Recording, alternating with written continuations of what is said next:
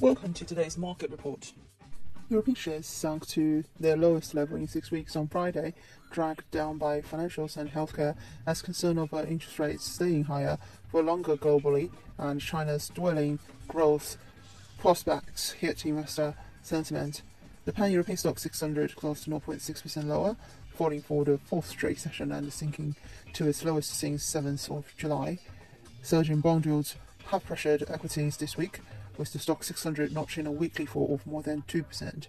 Equity market valuations are coming under some pressure with bond yields hitting new multi-year highs.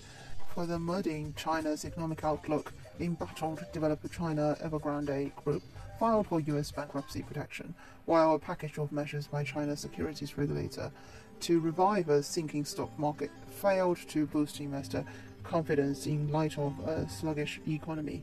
China exposed luxury heavyweights LVMH, Kering and Hermes fell by 0.7% to 1.1% on heightened concerns over dwindling demand from the world's second largest economy.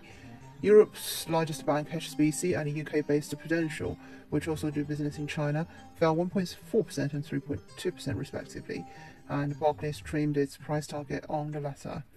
Weighing on the healthcare sector was an over 1% decline in Novo Nordisk, AstraZeneca, and uh, Roche Holdings each.